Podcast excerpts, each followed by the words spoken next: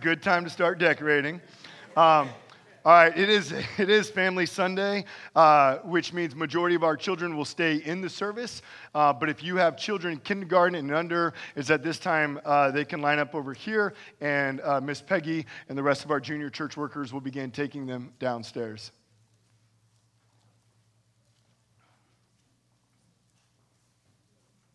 If you are not going downstairs to junior church, I invite you to turn your Bibles to the book of Malachi. We're making our way through Malachi. We're in Malachi chapter 2, verse 10 this morning. Um, the title is A Disconnected Faith.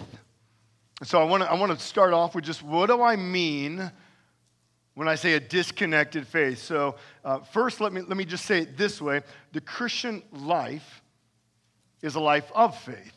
Uh, Paul in Galatians chapter 2, verse 20 said, The life I now live in the flesh, I live by faith in the Son of God. So, as Christians, we've been saved by God that we would live by faith. And it's when we live by faith that we, we are salt and light in this world. Living by faith is to trust in the very promises of God. This means that we work, we play, we do marriage, we do parenting, all of that is to be done by faith in Jesus Christ. When we live by faith, we're saying that we need God's grace, His wisdom, His strength in order to love others and to live the obedient life that God has called us to live. So, if that's the way we're supposed to live, and that's what Paul means when he says, The life I now live in the flesh, I live by faith in the Son of God. So, what does it mean to have a disconnected faith? Well, it's when we think that there are certain parts of our lives that we don't need to have faith in God. We think there are certain areas in our life that we are smart enough or strong enough to handle without God's grace. Now, this has been a problem that has plagued the church ever since the very beginning. As Christians, we go to church on Sunday, we pray before meals, we read our Bibles in the morning, but then the way we work, the movies we watch, the books we read, the language we use, if not careful, can all but deny our faith in Jesus Christ. Rather than a faith that permeates every single aspect of our life, it's compartmentalized, it's disconnected from other areas. In essence, in those areas, we are trusting in our strength and our strategy to accomplish our purposes rather than in God's wisdom and grace. And so, in our text today, we're going to see the danger of a disconnected faith. We're in the book of Malachi. Last week, we saw that the leaders have been faithless to God. They have failed to live in obedience to God's word. They have failed to instruct God's people in the word. And so now we will see when we have a faithless leadership, it will produce a faithless people. And to highlight how faithless the people have become, Malachi is going to address marriage and divorce. So here's the main point this morning we guard our marriage as an act of worship to God and love for our spouse. That's what I want us to see.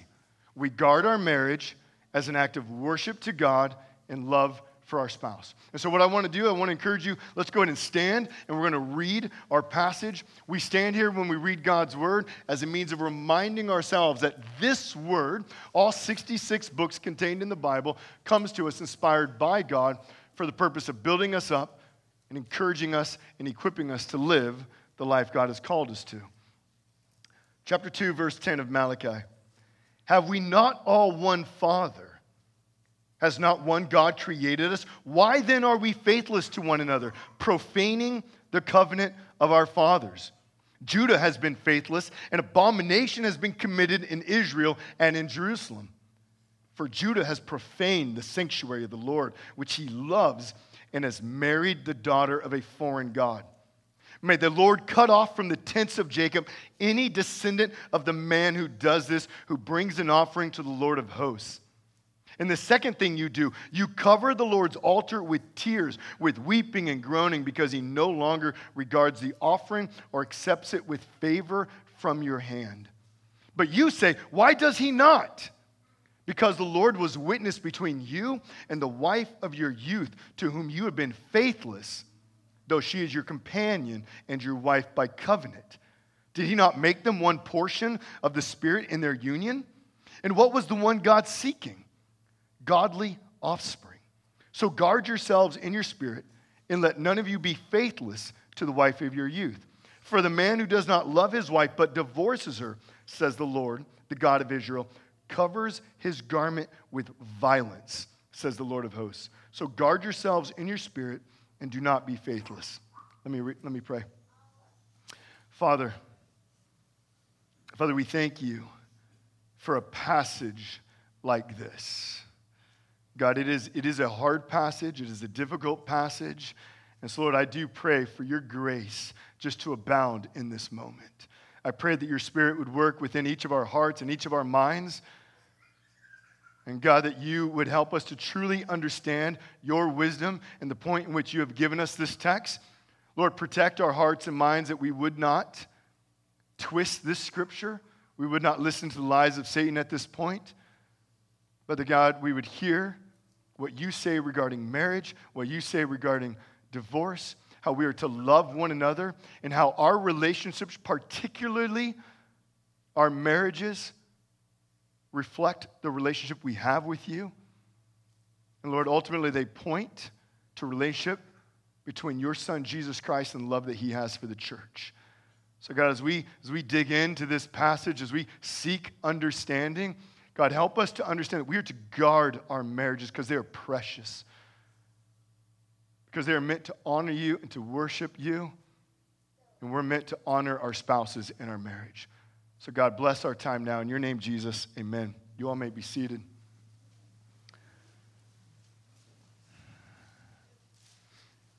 So, we're going to start off. We start off with a general truth that Malachi gives us. And we see that love is the defining mark of the Christian community. If you look at verse 10, it begins with two questions, and he says, Have we not all one Father? Has not God created us? Now, Malachi is not speaking of God as the creator of all things at this moment, but rather he's specifically talking about God the Father as the one who has created and saved the nation of Israel. In fact, let me read Deuteronomy 7, verse 6, real quick. It says, You are a people holy to the Lord your God. The Lord your God has chosen you to be a people for his treasured possession out of all the peoples who are on the face of the earth. This is what Malachi is referring to. Is not this our God? Is not this our Father, the one who has made us, saved us to be a holy people? And so Malachi's point is that Israel belongs to God. And because they belong to God, their lives are to honor God. But rather than honor God, what we see all throughout this passage and all through the book of Malachi is that they are faithless to one another and they are faithless to God. Now, the word faithless is used five times in this passage, so Malachi does not want us to miss the dominant characteristic of the people of God is that they're faithless. And the word faithless means treacherous. So they treat each other in a treacherous way, in a way that does not honor and does not love one another. And notice the result of their faithlessness it profanes, or we've looked at this word in the last couple of weeks, meaning it pollutes or dishonors the covenant of their fathers. And when we're talking about the covenant of the fathers, we're talking about the relationship with God, the fact that Israel belongs to God. So to be faithless to one another is to be faithless to God. And what Malachi wants us to see is that this is what is characterizing God's people. In essence, they're saying that my relationship with God has no bearing and has no impact on how I treat you. I can treat you and I can use you in whatever way benefits me most. But what we need to know is that all throughout Scripture, the way we treat one another is no small matter to God. In fact, all throughout the Old and New Testament, we see the dominant um, or, or, the defining mark of God's people is that we love one another. And, and, those, and the writer who wrote about that more than anyone else was the Apostle John. And if you go to the book of First John, you would see that he uses the word love 46 times to characterize our love to God and to characterize our love for one another. So let me just read a couple passages from 1 John that speaks about our love for one another. 1 John 3:14. We know that we have passed out of death into life because we love the brothers. Whoever does not love abides in death. So the way we know we're saved, gone from spiritual death to spiritual life, is because we love one another. 1 John chapter 3, verse 23. And this is his commandment, that we believe in the name of his son, Jesus Christ, and love one another. So those who believe in Jesus Christ love one another. 1 John chapter 4 verse 20. If anyone says, "I love God," and hates his brother, he is a liar. For he who does not love his brother whom he has seen cannot love God whom he has not seen. The defining mark of a believer, of a Christian, of the church is that we love one another. We are saved by God, the God of love, by his love, so that we would then show his love to others. In fact, the Christian love is so radical that Jesus, in the Sermon on the Mount in Matthew 5 44, says, We don't just love those who love us, but who do we love? We love our enemies. Listen, our faith in God is revealed by our love for one another. We are kind, we are gentle, and we are patient with others because God is kind and gentle and patient with us. We are honest and trustworthy with one another because God is honest and trustworthy with us. And when we fail to love others, we deny God's grace and his work in our life. And that's what's happening here in Israel. Now, so, so what, what Malachi does, he starts with this general diagnosis of the problem. Israel is faithless. And now he says, I, I want to prove to you, I want to show you exactly how Israel is faithless. So I'm sure there are many examples that he could choose from, but he chooses two examples, and he's going to speak about marriage and divorce. Now, before we dig in, um, it's only fair to say that his, his word is, you might consider it quite hard this morning depending where you're at in your relationship with marriage or if you've had a divorce, God's word might feel like a hammer this morning. And it might feel like it comes and, and it crushes.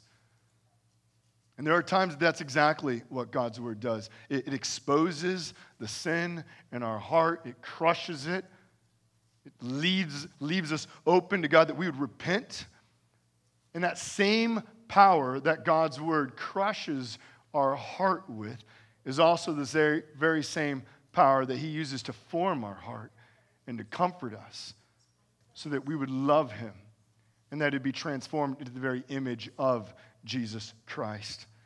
And so I want to encourage you as we look at this topic, um, you're going to have questions, and we can't handle or we can't address all those questions. I'll try to hit a few of them as we go through.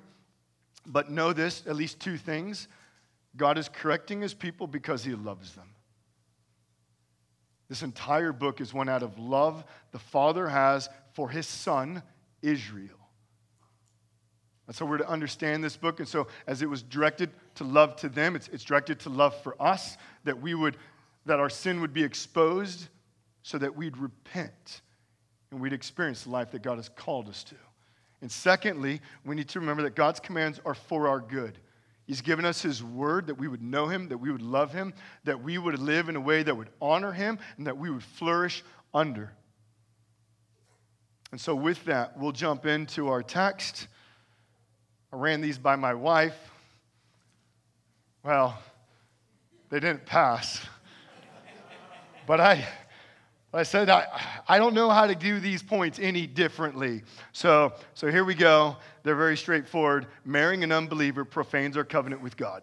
Verses 11 and 12, that's where we see that. Notice how verse 11 begins God's people have been faithless, and they committed an abomination. Somebody said, well, well, what have they done? What is this abomination? It says, they profaned God's sanctuary. This could refer to the temple But I think it makes better sense to understand it as applying to God's people. Like in Psalm 114, verse 2, Judah is called the sanctuary of God. So God dwells with his people, and because they've married unbelievers now, they've profaned the sanctuary, the very place in which God dwells. And so you say, How have they done this? They married the daughter of a foreign God. So they've married someone outside the community of Israel who worships another God. So it begs the question like, why is this wrong? It's not because Israel is racist. In fact, we actually see throughout the Old Testament um, people being pulled in from other nations into the people of God. In fact, actually used to bring about the very line of Jesus. So, what is, what is the problem with marrying those outside the nation of Israel who worship a foreign God? Well, in Deuteronomy chapter 7, verse 3, we read the answer to this. God says, You shall not intermarry with them, meaning intermarry with the nations around you, giving your daughters to their sons or taking their daughters for your sons. And here's the reason, verse 4 For they would turn away your sons from following me to serve other gods then the anger of the Lord would be kindled against you, and he would destroy you quickly. So, what's the reason? It's spiritual. It's nothing to do necessarily with race, it's a spiritual reason. If they married women who worship foreign gods, they'll be tempted to begin worshiping foreign gods. We see this happen all throughout the history of Israel that they intermarry, they disobey God. And every time they do this, they encounter problems. Probably Solomon is one of the prime examples of this. In fact, this is what we read on, on an account of Solomon's life 1 Kings 11, verse 4. Now, this is what we know to be the wisest man in, in the Old Testament and in the entire world apart from Jesus Christ. So here's the smartest guy who ever lived, and he intermarried with women of different belief systems. And so this is what we're told. For when Solomon was old, his wives turned away his heart after other gods, and his heart was not wholly true to Lord his God, as was the heart of David, his father. So, what's the problem? If we marry those who have different belief systems than we are, we're tempted to adopt those belief systems. Now, think about this. If we are saved by God, so that our entire lives would testify of our love for God, then why would we consider marrying someone who does not love God? I mean, there is no earthly relationship that's more important or affects us more deeply than who we marry. Our marriage impacts our values, our priorities, our desires, our happiness, how we spend our money, where we live, what we do, where we work, our very spirituality. It affects everything about us. Listen, listen to what Paul says about marriage. So, Paul's going to, in Ephesians chapter 5, he's going to give the grand purpose of marriage. He says in chapter 5, verse 31, Therefore a man shall leave his father and mother and hold fast to his wife, and the two shall become one flesh. Now, this mystery is profound. When you have the word mystery, when Paul uses that, he uses to say what was happened in the Old Testament was a mystery, but now in the New Testament, by the coming of Jesus, it's revealed. Okay? So when we read about a husband and wife becoming one flesh in the New Testament or in the Old Testament, there's a mystery that's there. But once we come into the New Testament, because of the gospel, that mystery is made known. That's how he uses the word mystery every single time. So, what's this mystery that's now made known? He says, this mystery is profound, and I'm saying it refers to Christ and the church. So, when a husband and a wife leave their parents and they come together and they are joined as one, ultimately that's pointing to the love that Christ has for the church and that ultimately he is the head of that household, that he will shepherd his wife, he will cleanse her with the washing of the word, which is what we read in Ephesians 5, and the wife, the church, will submit to that relationship, just as the wife is submit to her husband, as Christ is the head of the church. So, the way that we do marriage within the church, the way that we think about it, the way we understand our roles, all point to something much greater than you and I. That's why your marriage is not ultimately about you. It ultimately points to the very glory of God and how He sent His Son Jesus to die on a cross, that He would have a bride, that He would shepherd and save. And that's what our marriages point to. So, if that's the case, how will that happen if our spouse does not love Jesus? How do we expect our unbelieving spouse to pray for us, encourage us in our walk with God when they don't love God? How is your husband going to shepherd you and lead you in godliness if he does not love God? How will your wife support and encourage you to be like Christ if she does not love Jesus? Do you see the disconnect in faith? Do you see what's happened here? You know, so many times I've asked someone who's just entered into a dating relationship, like, what's one of the first questions? Are they a believer? And many, many times they say, I don't know. Now just think about it. I don't know. What other question is more important when determining the criteria of the person you are going to spend the most intimate parts of your life with? To date and marry an unbeliever is to sideline your faith on behalf of lust. You're profaning your relationship with God. You are telling God, you are not important for my marriage. I do not need you. My marriage is off limits to faith. And you say, well, that's not what I'm saying. Well, that's what our actions are implying. When we say that I can approach marriage apart from faith in God. And so, what's the consequence of disconnected faith? What's the consequence of thinking our faith is only applicable for certain aspects of our life? What's the consequence of our marriage being off limits to God? Look at verse 12. He says, May the Lord cut off from the tents of Jacob any descendants of the man who does this. So they're, they're to be removed from the community and their bloodline God says, will not continue. So, I, do we approach marriage with that kind of gravity? If you're, a, if you're a father here right now, think about how you instruct your children on the gravity of marriage. Think about this. Now remember, God's rebuking his people, he's correct because he loves them. So again, this can feel harsh, it can feel hard and heavy, but he's calling them to bring to come to repentance for their good. Now you might say, so what does this mean for us today?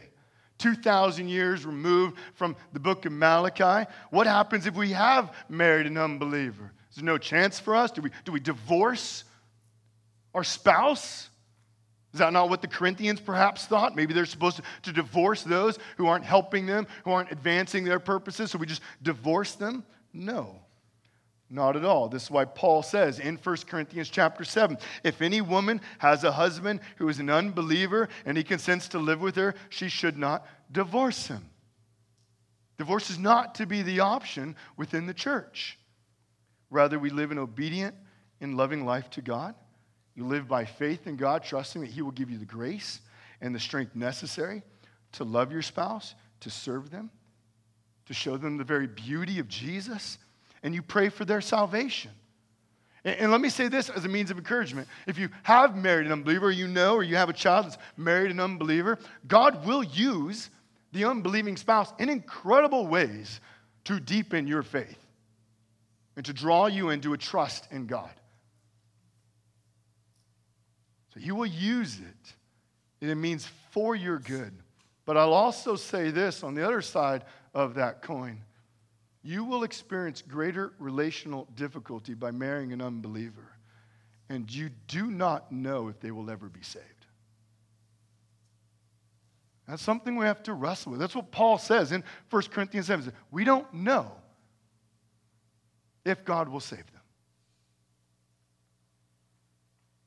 Now, if you're here and you're thinking about marriage, and maybe you're single, maybe you're, maybe you're 15 and your marriage is still hopefully a distant prospect, very, very distant. Talking to my kids about this today, and I was like, look, you guys are going to be in here, and marriage is not for a long time, but you're listening. Long time. But maybe you're 25 or 35 or, or 50 or 70 and, and, and you're looking at approaching marriage. Make sure the person you date loves Jesus. Make sure that they love Jesus, and out of their love for Jesus, they will love you. Make sure they understand the roles of, of a husband and wife within the church and the beauty of, of the wife's submission to the church, because it is an incredible, beautiful thing when we understand that and understand the headship of the husband on how he lays down his life for the good of his bride. And grow in that relationship together, but make sure that they know Christ because there's no greater joy than doing life with a spouse who loves Christ and encourages you to walk in a relationship with Christ. So, wherever you're at today, if you're single, make that commitment. You say, Well, I'm not getting married again. Great. Lead someone else to making that commitment. Fathers, mothers, talk to your children. Help shape the way they think now as they approach marriage. They would understand that marriage is ultimately about Christ and the church. And if that's the picture that our marriages are to show this world, then it's of the most importance that we approach marriage in a way that would most honor God. Therefore, we should look for a spouse that also loves Christ. So, by marrying foreigners who worship other gods, Israel has been faithless to God. In this next point, Malachi will show how Israel has now been faithless to their spouse. So, this first point largely shows faithlessness to God. The second point largely shows faithlessness to the spouse. And this one is, is as black and white, really, as the first point. Divorcing our spouse causes our worship to be rejected. Look at the second half of verse 13. It says, God no longer accepts their offering. And in verse 14, the, parent, the, the, the people arrogantly say, Why not? You got you gotta read that. Like back in chapter 1, when, when God says, I have loved you, says the Lord. But then they say, How have you loved me? And so now, here in verse 13, or verse 14, it says, Why does he not accept our sacrifices? As if, of course, they should be worthy. God answers, Because you have been faithless to your wife, your companion, the one you made a covenant with. So here's what's happened. The men of Israel have divorced their wives so they could marry women of another nation who worshiped false gods. Now, likely, the men have acted this way because remember, the whole book of Malachi is built upon this idea that God has failed them. God has not kept his, his end of the bargain. So we're not sure if God is faithful anymore. We're not sure that God can be trusted to care for us, to protect us, to, to prosper us as we obey him. Therefore, as we are a small, defeated people living around all these other nations, if we're going to succeed, if we're going to prosper, if we're going to secure our future, we're going to have to take things into our own hands. And so, one of the primary ways that would happen at this time period is we would marry someone else's daughter, thus creating peace with that tribe or clan or another nation. So that's likely what's happening. That, that makes understanding of the context of Malachi. So you see, divorce, under that understanding, has become a necessity for their happiness and their security. if you think about that, is that not why so many people divorce today? We divorce because we deserve better. We divorce because we're not happy. We divorce because we want security. We divorce because we think our marriage provides no hope. And our culture applauds those who seek divorce for their happiness. If you do what's best for what you believe your heart is leading you to, regardless how that affects others, our culture will come alongside you and say, that's exactly what you should do. Whatever it takes for you to be happy and to pursue love, you should do that. And we'll come back to that in a moment. But look now at the beginning of verse 13. Now we're going to see the consequence of this action. We see the altar is covered with tears and weeping. So, so let me ask you who's crying? Who's weeping? At your first read, you might go, Oh, so they're, they're now bringing their offerings to God, and they're like, God, we love you so much. We want you to, we want to worship you. Oh, we're not experiencing his blessing, so now they're weeping. Does that make sense of the men? No, the, the men don't even know they have done anything wrong. So who's weeping? It makes more sense to understand this as the women whom they have abandoned. The women have been cast aside by their husbands. They now have nothing, no marriage, no security, no hope. They're vulnerable and unprotected. And so now, when the men show up to the temple and they offer their sacrifices, God sees the weeping and the tears of the women of these men who they have abandoned. And God turns to these men and says, I hate your worship. You're going to live however you want to live, and then you show up to give me your sacrifice out of duty and tradition with a heart that does not love me? Your worship is worthless. How can these men declare their worship and allegiance to God when they abandon the wife that they have covenanted with? Do not miss this. To be faithless to your spouse is to be faithless to God. It's a clear connection that he's making here. Now, I want to give one application and I want to give one explanation. There's so much that can be said here.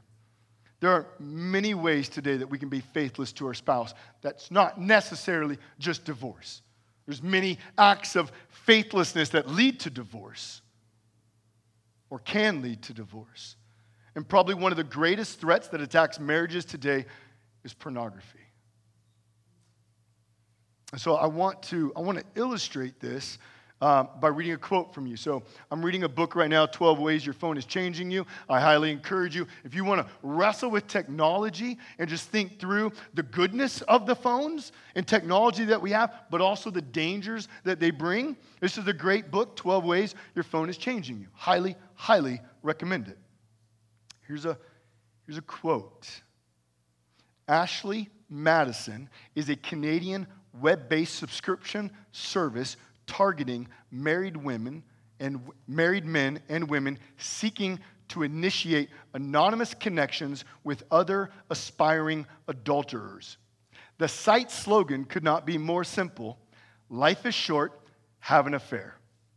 The site did with sex and relationships what digital technology tries to do with all of life. It made them consumable commodities. It turned adultery into a commodity that, for a fee, users could acquire by discreetly submitting their email addresses to a database and becoming members who could message other members to coordinate secret adulterous rendezvous. Over the years, tens of millions of people secretly registered their names, credit cards, email addresses, and home addresses, and even wrote out their sexual fantasies. Is that not horrifying? When I read that, I just I had no idea that a website, that there was a company that would be so bent on the destruction of marriages that would actually coordinate affairs for people. Listen, our cell phones have placed pornography at our fingertips, and because our phones are personal, we think our lusts are kept in secret and are safe. But hear this our God is everywhere. He knows all things and he sees all things. There is no secrecy from God. Pornography is an absolute abomination to God. Pornography disrespects, dishonors, and devalues your spouse. And if you think that you can look at porn all week and show up on Sunday and raise your hands and worship God, then know that God hates your worship. Like you need to know that. We need to embrace that truth and stand against pornography and anything that would come into our lives that would work at the devaluing, dishonoring of our spouses. And look, I, I, I can say that I feel like as, as hard as needed because I think God's word is hard there, but I also would say this pornography is addicting. And I know that for many people, I'll say men especially, you feel like it gets its, its claws into you and it pulls you into a hole and you have no idea how to get out of it. And I know there are many men within the church here and, and the church that wrestle with pornography. And I, I want you to know there is hope. I want to give you two things to think about regarding that. This can be applied to men and women. But number one, if we're going to overcome the temporal, finite, ultimately unsatisfying pleasures of pornography, it will only be as they're replaced with a far greater, infinite, all satisfying pleasure in God. You have to know that.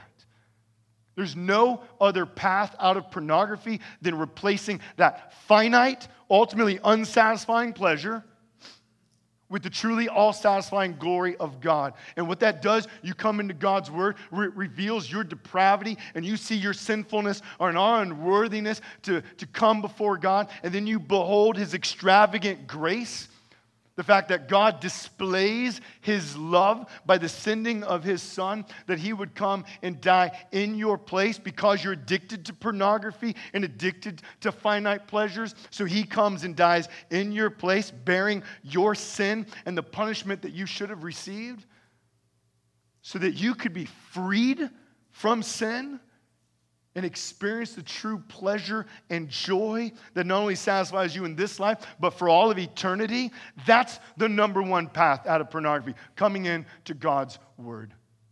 And so I encourage you, if you are here and you are wrestling with pornography, dig deep into God's Word, join other people in the studying of God's Word, but come face to face with the gospel on a regular place, on a regular basis be exposed to the immeasurable greatness of God's love.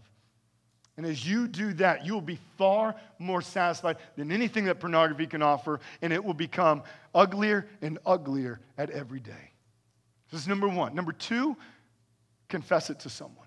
I know that can feel like the most humiliating and, and insurmountable task but when we bring the darkness of pornography to the light, it loses its power very, very quickly. And I encourage you greatly to bring it to the attention of someone else that they can walk with you and they can pray with you and they can hold you accountable as you fight this. Because it is a horrible sin that Satan has used to attack the church and destroy marriages left and right. And the digital technology that we have today, while it's amazing in so many ways, it puts Babylon in our pocket. And there are very and there are many, many dangers with it. So that's the application for an explanation.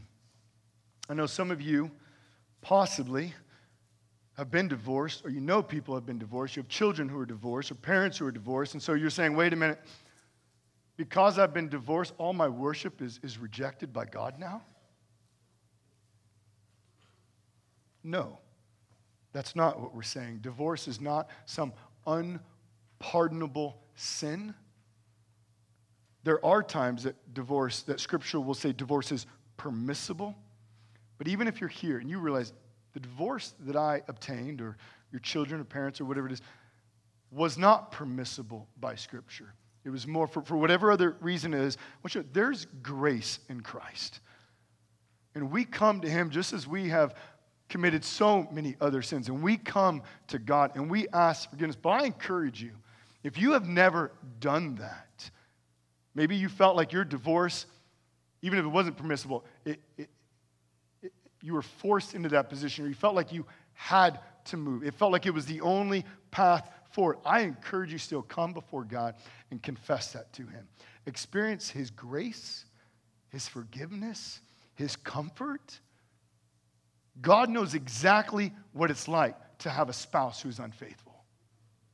He knows exactly what that's like. So experience His grace and His comfort and know that when you come to Him, His grace brings healing and it will transform and build you into the image of Christ. So your worship by coming to Him, repenting of your sin, is not rejected by God.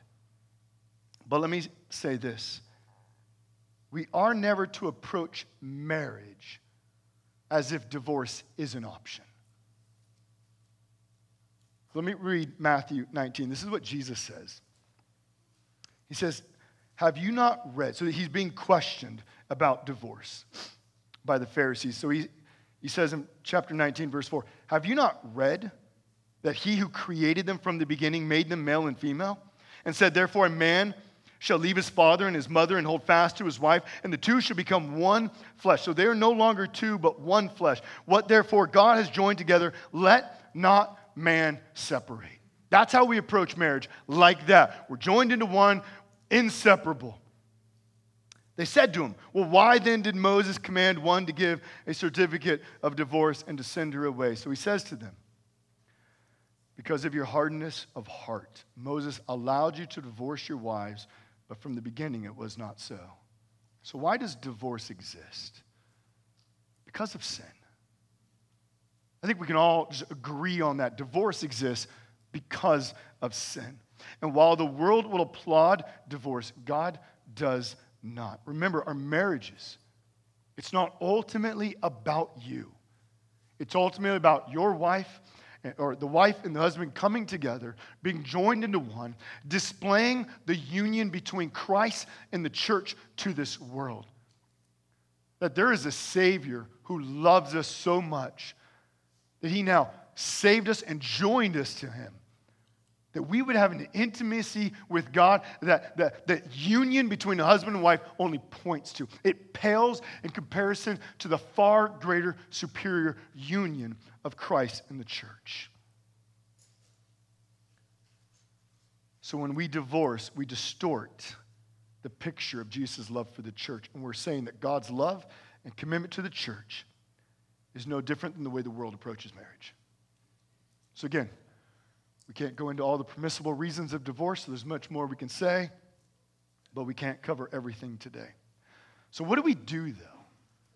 What's the point of this passage? What is God desiring the outcome of this to be? How are you and I to respond to this passage?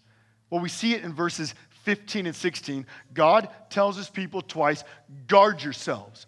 And what he means, we're to guard our marriages like, like a military, sol- like a soldier on a watchtower, and he's looking out at the horizon, and he's saying, "Is there enemy? Is there any enemies coming? And if there are, he's going to alert the people right away." So we in our marriages are to guard ourselves in our marriages, looking out. Is there anything on the horizon of our marriage, of my life, of my spouse's life, that's going to jeopardize the union that we have? Does that make sense?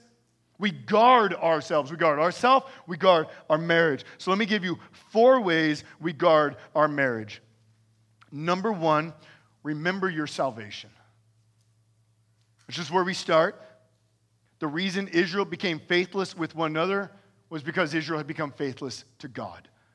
So, the best way we guard our marriage is by trusting in God each and every day. We need to be reminded we've been saved by God, justified by God, adopted into God's family, that His Spirit now dwells within us, sanctifying us, that we would now obey Him and live for Him. So, ultimately, the power needed to do all the commands of Scripture come from the indwelling Spirit who lives with us. And I have said this before, I'll say it again. What your spouse needs, what your family needs more than anything else is for you to spend time in God's Word each and every day growing in your relationship with God. If you want to, if you want to make strides in your marriage today, you're saying, give me an actionable item. Read your word read the Bible, come into God's Word each day, being conformed by His Scripture, by the way the Spirit uses His Word to mold you, that you would live like Jesus. Come into His Word every day. that you would behold the glory of God and the love that God has for you in Jesus, so that you would then love your spouse as God has loved you. That's first foremost thing I would say. The most important thing you can do to love your spouse, to love your family, is to spend time growing in your love for God every day. We do that through His Word. We do that through prayer. We do that by the gathering with the church, by being a part of what we call table groups, where we have other people, smaller groups of people who know us, who we can be accountable with and encourage us. And number two, with that, I would say because you're saved, marry someone who is passionate about Jesus. So remember your salvation, so grow daily. And when you approach marriage, marriage someone who loves Jesus also. So, number two, second way that we guard our marriage, remember your marriage needs to be guarded. Like, I think sometimes we can pass over that. God is literally telling us, guard yourselves, guard your marriages, and then we can like close the book and walk on from there and go, all right, so what am I going to do now? As if we read, but we don't apply, which is a danger that we often face. But one of the things that we need to do is guard our marriages. Why? Because God says we need to guard our marriages. And we know that Satan loves to attack our marriages. In fact, since the beginning of time, since the Garden of Eden, we've seen marriage been under attack. He attacks our roles as husbands and wives. He wants us to pursue our lusts and our desires. He wants you to be busy at work so you'll neglect your spouse. He wants you to waste time on TV and social media so you neglect the communication of your spouse. And so, so he's saying, be alert. What is hindering your union, your intimacy, your relationship with your wife? And that could be something that just affects you, or something that you and your wife does, or your spouse does, or it could be something that you're seeing that your wife is being led into. And so, how do you then shepherd and love her at that moment to make her aware of the dangers that, sh- that are being faced? But one of the ways we stay alert is by regularly talking with our spouses, practicing repentance, spending time together, praying together, loving each other. Number three, remember the purpose of your marriage. We've said this multiple times today. Our marriages ultimately point to the marriage of Christ and the church. It's ultimately what they're there to. They're to show the world the love of God. Uh, they're to be godly outcomes because of our marriage. I think we can say it like that, right? God is to be honored in our marriage. He will do that as we display the love union between Christ and the church. And then notice what verse 15 says they produce godly offspring. Now, this doesn't mean that every marriage will have children, nor does it mean every child of a Christian family will be saved. But it is speaking of a principle if a husband and a wife love Christ and with their entire lives desire to honor God and they raise their children up in a way that they would see God and know God and experience the intimacy of God, that their children will also then know God and love God. There are to be godly outcomes to our life. Number four, remember the covenant you made with your spouse. Look at verse 14. God says that your wife is your companion and your wife by covenant and your and your wife by covenant. And in verse 15, we read that God has made a husband and wife one. Listen, there is there's no greater relationship you will have than with your spouse.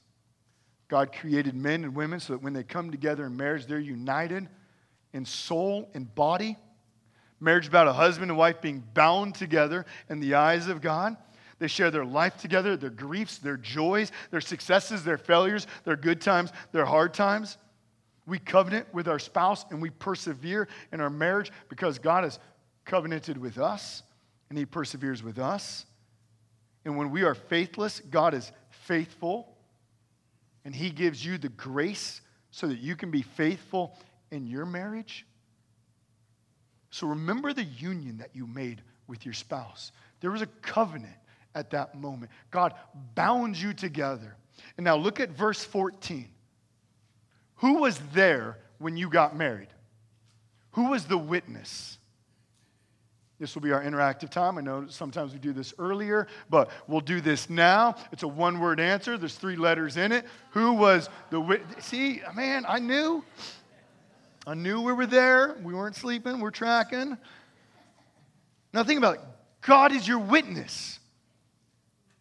Like, that's meant to be an encouragement. Yeah, yeah, you, you probably had a best man and best woman, brides, what, maid of honor. I'm like, man, that really didn't sound right. But I mean, she is like the best woman who's there. I mean, we, whatever. Look, the guys, we show up. you have other witnesses that are there. But who's the true witness who's on his throne, sovereignly ruling over all of history at that moment, in ultimate control of that marriage? God is. He's the witness of your marriage. And He will give you the grace and the strength to love your spouse so it will reflect the greater marriage of Christ and church. Do you know that? Even if you're an un, even if you've married an unbeliever. No, God was the witness that day. And He will give you the grace necessary, needed, so you can live and fulfill the role God has given you that you would love your spouse in the most God honoring way possible. Never ever forget God was present the day you were married, and He is present in power and grace and strength every single day in your marriage. Do you know that? Every day He is present with you in your marriage. So we began this morning, we point out that Israel has a disconnected faith. They're living as if part of their lives are not impacted by their relationship with God. And when we live that way, we say we're not only faithless to God, but we'll be faithless in all of our other relationships. We've been saved by God to live by faith. And so let us be a people that trust in God with every single relationship that we have. And let us love our spouses. Let us guard our marriages as an act of worship to God and love for our spouse. We pray this morning.